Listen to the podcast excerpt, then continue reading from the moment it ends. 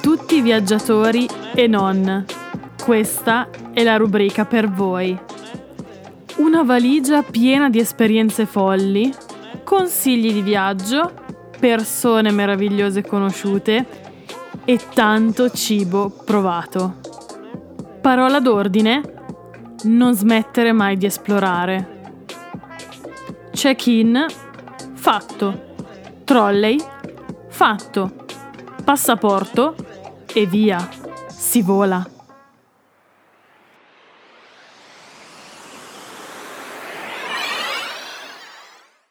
Ciao e benvenuto o benvenuta in questo nuovissimo diario di viaggio. Sono molto contenta di questa rubrica, uno perché mi porta a ripensare a bei momenti, due perché sto ricevendo buoni feedback e fa sempre molto piacere. Forse chi sta seguendo il podcast con costanza o anche solo questa rubrica si sarà accorto che o accorta che non sono guide di viaggio tendenzialmente, dove si trovano consigli su dove mangiare, mm, cosa vedere, eccetera. Che tra l'altro non preoccuparti che anche quelli arriveranno prima o poi. Ma questa rubrica tratta proprio storie di viaggio, di disagi, gioie ambientate in posti, città, stati e continenti magnifici. Faccio queste premesse perché anche questo racconto di viaggio non sarà da meno. Si parlerà pochissimo di Praga e della sua storia. Ma non preoccuparti perché anche questo arriverà a breve. Non preoccuparti. Praga rimarrà sempre nel mio cuore perché ovviamente è una città bellissima e da visitare assolutamente, molto particolare e veramente merita una visita se non anche di più.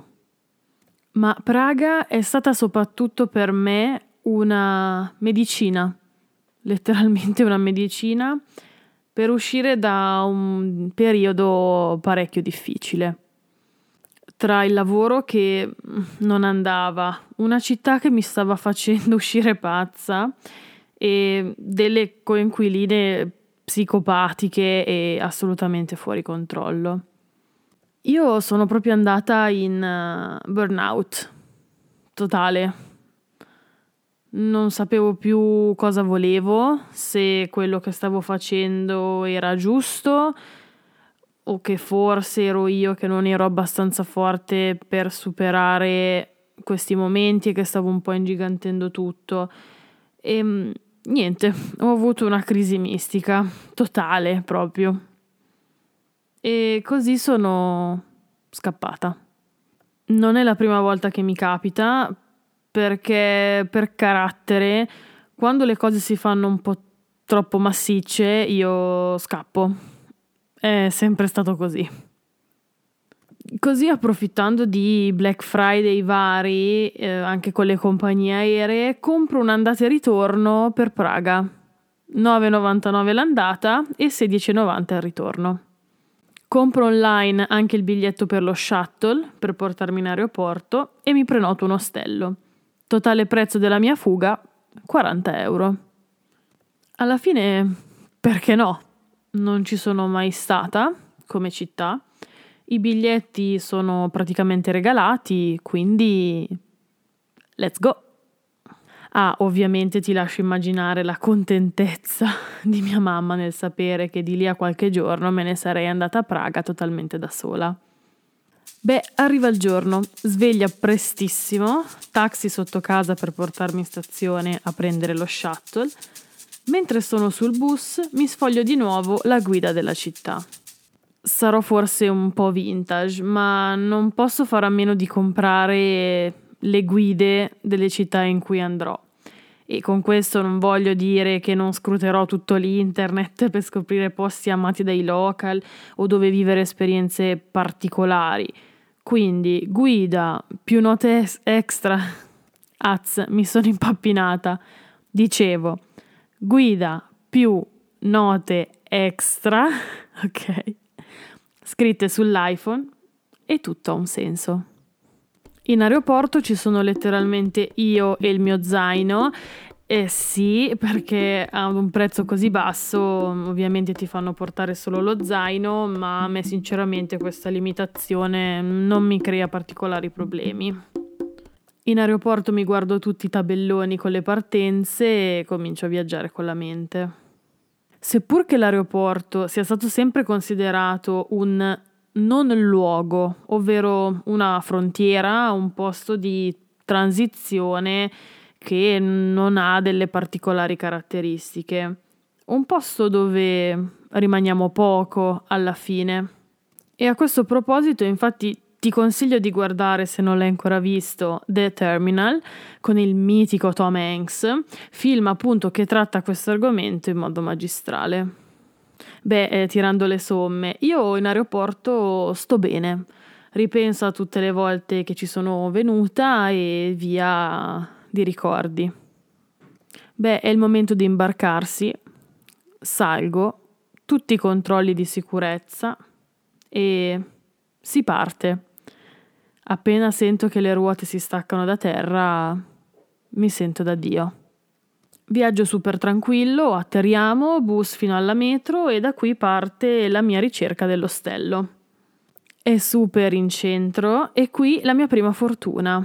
La mia camerata è in ristrutturazione, quindi il mio posto sarà in una camera da 4, quindi top, solo femmine, quindi top, con cucina privata, quindi top top top. La camera è bellissima, la cucina poi è letteralmente enorme. Qui conosco la mia coinquilina, si chiama N, viene da Los Angeles ed è qui per fare scalo, perché in realtà la sua vera meta è Dubai. Parliamo un po' e anche lei diciamo che sta un po' scappando da situazioni che le stavano pesando un po' troppo sulle spalle. Per fortuna o per sfortuna rimarremo in quella camerata solo io e lei senza nuove coinquiline mi abbandonerà due giorni prima della fine anche del mio viaggio, lasciandomi sul letto un sacchettone pieno di creme, trucchi, profumi e tutto nuovo ed incelofanato. E sulla busta c'è una scritta fatta velocemente. Forse ho fatto troppo shopping. Tutto questo è per te.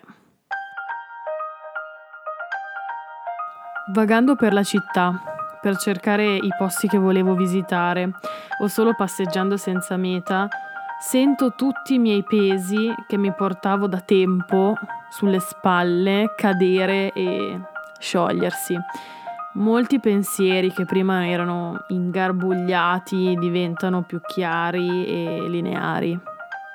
Nel frattempo, mentre sto seduta su una panchina di un bellissimo giardino botanico, prendo decisioni importanti sul mio futuro, di quello che voglio fare e di quello che non voglio più fare.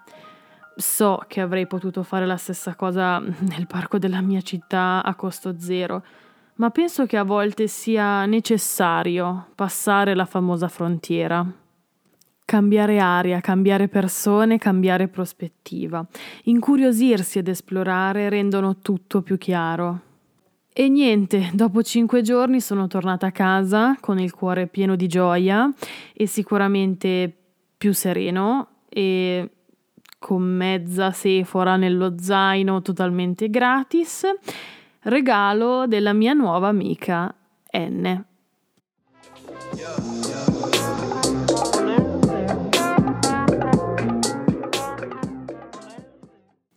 Alt, alt, alt, non scappare. Ovviamente questo racconto non si conclude così, senza spiegare niente, senza dire niente. Arriverà poi la prosecuzione di questo meraviglioso viaggio. Ho voluto focalizzarmi solo sul fatto che il viaggio è medicina dell'anima, senza controindicazioni. Soprattutto se fatto in solitudine è un toccasana per vedere i problemi da un altro punto di vista e forse capire che non erano così impossibili da superare come pensavamo. Viaggiare fa bene all'anima. Grazie.